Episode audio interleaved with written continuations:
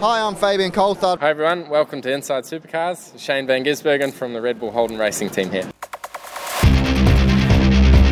From the racetracks across Australia, and here's Inside Supercars. Welcome to Inside Supercars. Tony Whitlock and Craig Revell. We're looking at Bathurst, a uh, event, and uh, today we've got some uh, some of the superstars of Triple Eight, Roland Dane, the team principal, and Jeromy Moore, who is the technical director, along with uh, Grant McPherson, aka Shippy, who is the engineer on number 97, has been since Shane Van Gis joined the team. It was a wonderful moment for them, fantastic for them to be able to say goodbye, as uh, Roland does in his message. Say goodbye to Holden and thank them for all their efforts over the years. Uh, quite an extraordinary uh, result for um, Triple Eight. They didn't win the team's championship, as uh, with one of their cars out. The other two of the uh, major competitors, that being the DJR Team Penske cars, certainly rammed things home because uh, they came home in uh, fourth and fifth places and well and truly cemented. I think it's something like a 400 or 200 or so point lead over the end, coming in from the 100 they were leading at the start of the race. But uh, Craig, it was uh, interesting uh, to be able to get to uh, talk to these people. They must have been all fairly worn out after the day.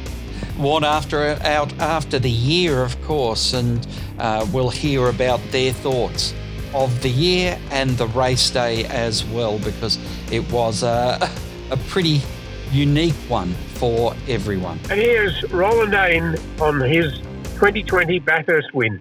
Well, Roland Dane, uh, I know how much Bathurst means to you, and to uh, get the Holden factory team a Bathurst win in their last appearance as a factory team, it uh, must be uh, a huge reward for everyone. Uh, very satisfying, to be honest, to be able to, to deliver that um, for all the Holden fans, dealers, employees over the year, and uh, you know, say goodbye to a, an iconic Australian brand as a, in the new car market here in Australia.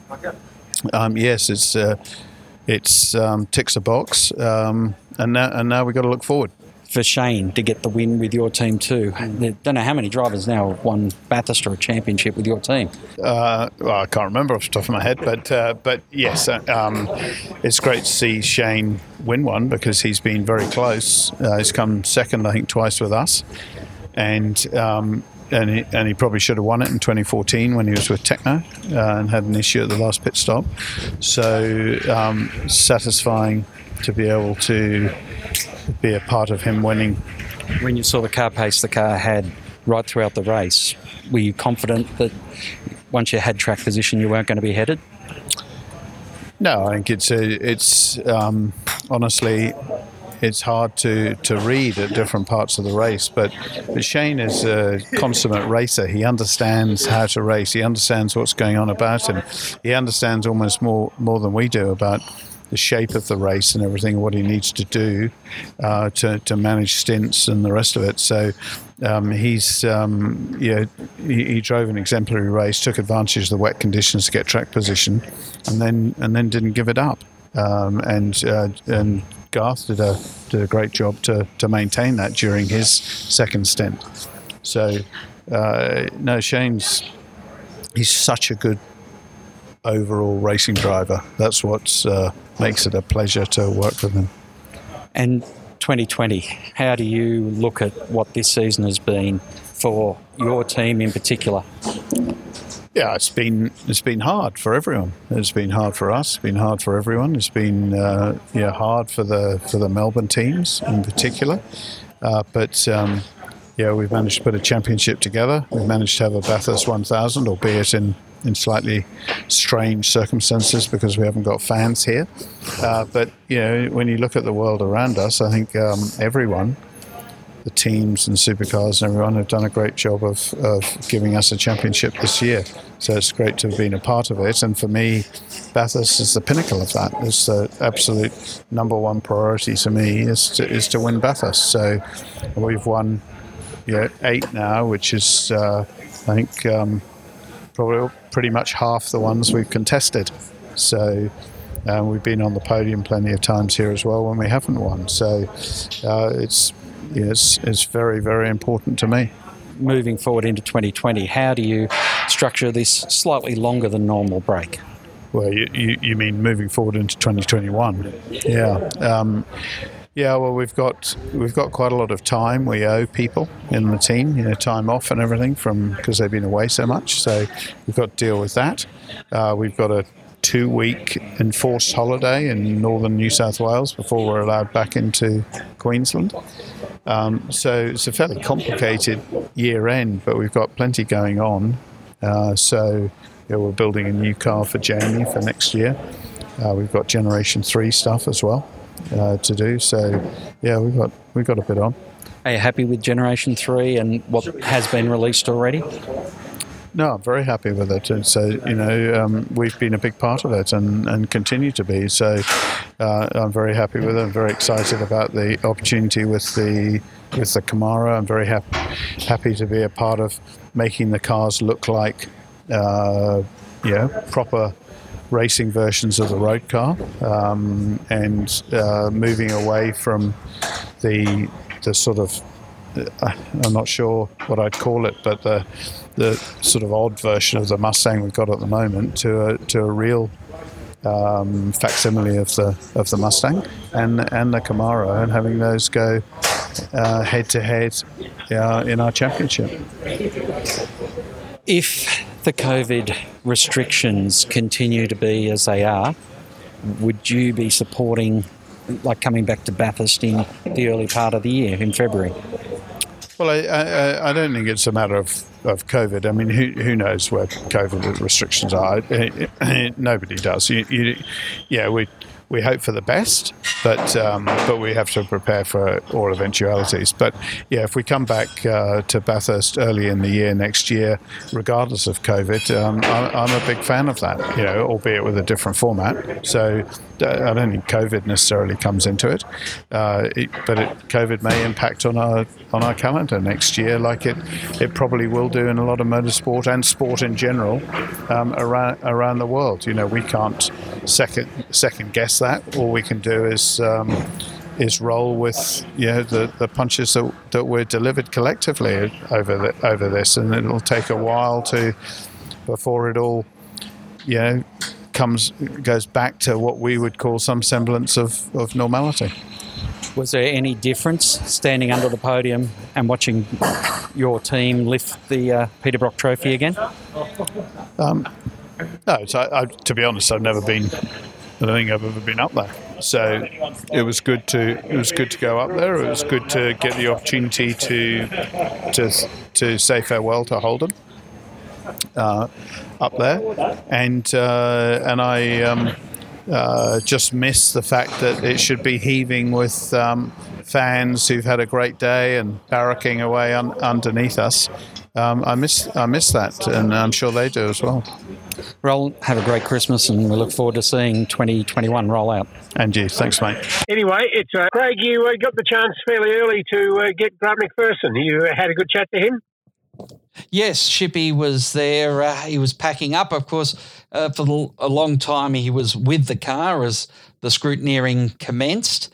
Uh, in fact, interestingly enough, I believe the scrutineering is going to take about two days or another day and a half to complete. They're doing the full scrutineering at the Mount Panorama circuit in the garages there um, because of the two week um, because of the two week isolation that everyone needs to do to head back to Queensland. So we uh, had a chat with Shippy later in the evening. Well, Grant McPherson, congratulations! It's uh, here at Red Bull Holden, a big night when you win Bathurst. Yeah, it's um, been a pretty amazing week, a pretty amazing day, and yeah, I think we'll celebrate this one until uh, tomorrow. Uh, don't you mean two weeks in Kingscliff? Yeah, that, that'll be good too. Um, with all the all the family there to hopefully um, enjoy the end of this uh, long year. When you think about this weekend, because the car just steadily came to the point where it, it did seem like it was the fastest car. Ah, yeah, like we just we just kept working at it. You know, we kept the faith in the process and tuned it up and tuned it up, and yeah, when it mattered, it was fast. How much did you swing the car towards this apocalyptic wet race that everyone was planning. Oh no! By the time the, we got here this morning, we could see that the rain would drop to almost nothing, and that's basically we got what we got. Wasn't nothing, but yeah, not not worth setting up around. And when you worked through, did e- like the driver said, everything went right and no mistakes. But in your mind, did everything? Did you click off everything the way you wanted to? Yeah, the race the race played out um, really well for us. Yeah, we were we ended up with Shane in the car in the wet, and that that stint there really set us up. You know, those handful of laps where he um, he got us the lead and and gapped him was was pretty um, pivotal to getting the result. And knowing Shane like you do, you knew once he got to the front, particularly with the uh, late yellows, you probably were f- confident that he wasn't going to wasn't going to be passed easily. Oh yeah, um, someone asked me if I was nervous. Not not at all. Maybe when it was raining four hours earlier, yes, but that that was just about being on, on slicks on a wet track. But that last couple of laps, no, no, no stress at all. He's um, he's the hardest man out there to pass. Well, I know you're going to enjoy this one. Congratulations. Uh, Bathurst champion is always a, a nice way to uh, end a year. Yeah. Thank you. Cheers. And of course, Jeromy Moore, who uh, before going and winning a pair of uh, Le Mans and a pair of World Endurance Championships with Porsche, um, he was in fact uh, Craig's engineer, um, being one of the original of the uh, uh, Briggs Motorsport. Uh, and before that, of course, he was uh, Larkham's, along with his uh, mates, Mark Dutton, and who's now team manager. They were the engineers when they uh, started the whole thing rolling. Well, Jeromy Moore, first year back, and what a year to come back to Australia. Oh, what a challenging year for everyone. Um, yeah, yeah, quite an amazing year. Um, brilliantly, uh, we finished it off in a good result. Um, yeah, just it's been a challenging year for everyone, and um, yeah, so uh, so pleased I come back and and uh, come back and work with these guys again and, and have some good results. It's not quite 12 months in the seat, so uh, how do you sum up what you've been able to achieve in this time?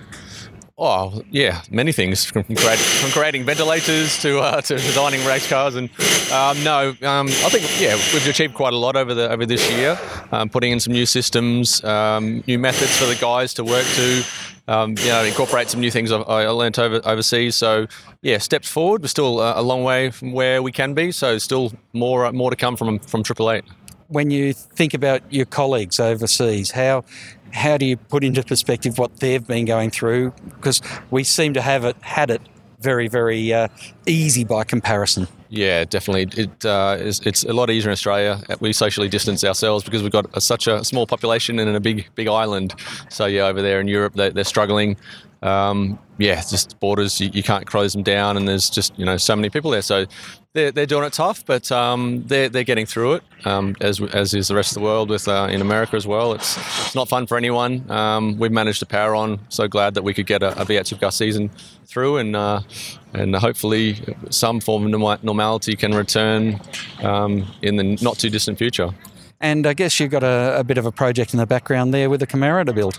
Yeah, exactly. Yeah, just on the side, just a little little project. So I've been working um, working hard on on that um, as well. Um, so when the when the series stopped, um, Triple Eight put a hand up and said, "Yep, we'll keep designing and working on this this project to make sure that it's ready for 2022." Um, that's been full steam ahead in, in the background as well. Um, we plan on on uh, yeah continuing to work on that now. So there's no, there's no there's no holiday. Like we go back on Monday or tomorrow and uh, flat out Gen three hat on and and uh, work with the other Gen three uh, uh, technical group, Ludo, Carl from uh, from Walkinshaw and and Supercars, and yeah, try to get the the best product that we can so that um, when it hits the ground in 2022 on, at the racetrack, it's a, it's a challenging, interesting racing car, which, uh, yeah, which puts on a, a, better show than this one, if that's possible.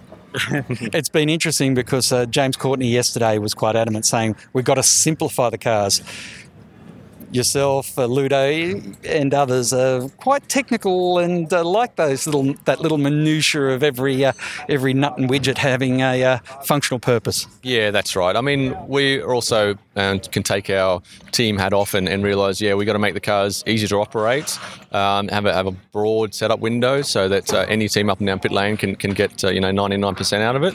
We still like the little bits and pieces to get the extra 100 or extra one percent, but no, no, we're definitely not thinking about making it complicated. It's it's about making it as simple but adjustable as possible, like this car, um, but less aero, of course, so we can follow and race each other, uh, and just yeah, cheaper, of course, but without making it a, a, poor product. It's it's that's the best challenge is to try to make a good racing car with, with less budget.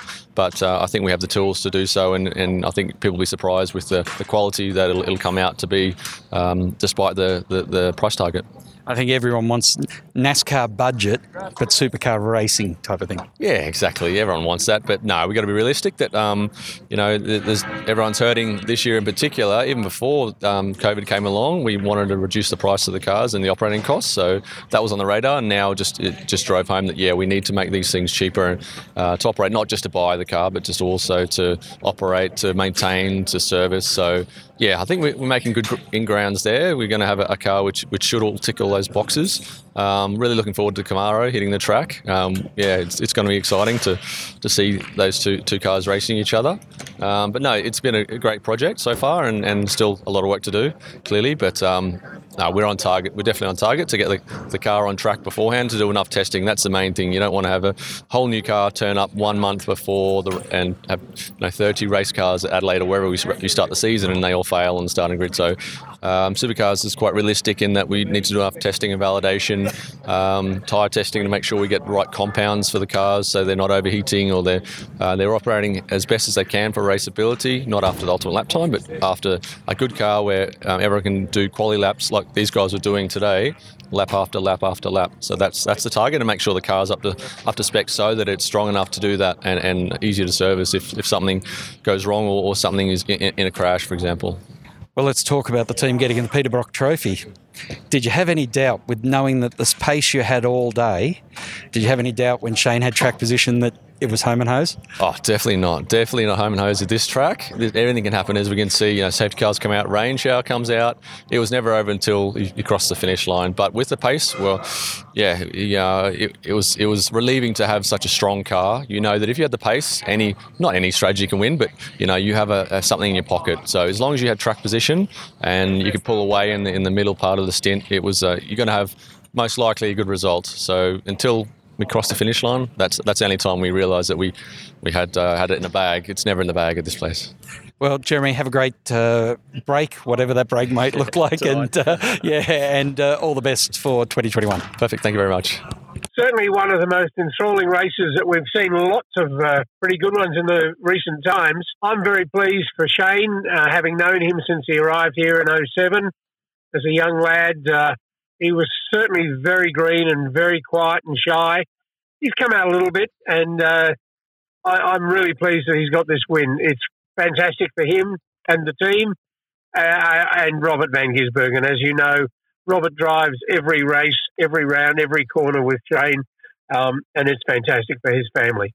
Mm, and of course, uh, Shane, as you heard yesterday on the show, about to do a rally in New Zealand and then a rally sprint with his uh, father, and he is quite excited about that, as you as you heard. Now, um, I know you're interested in the television ratings, and uh, Richard Craill does a fantastic job putting the uh, ratings together after each round, and he's uh, his investigations has found that almost one and a half million people watched this year's Bathurst 1000 uh, with a breakup of something like 669,000 on 10 in the major metro areas, of course, and 347,000 on Fox Sports. Now, uh, as many people don't quite understand, if you time shift on Fox,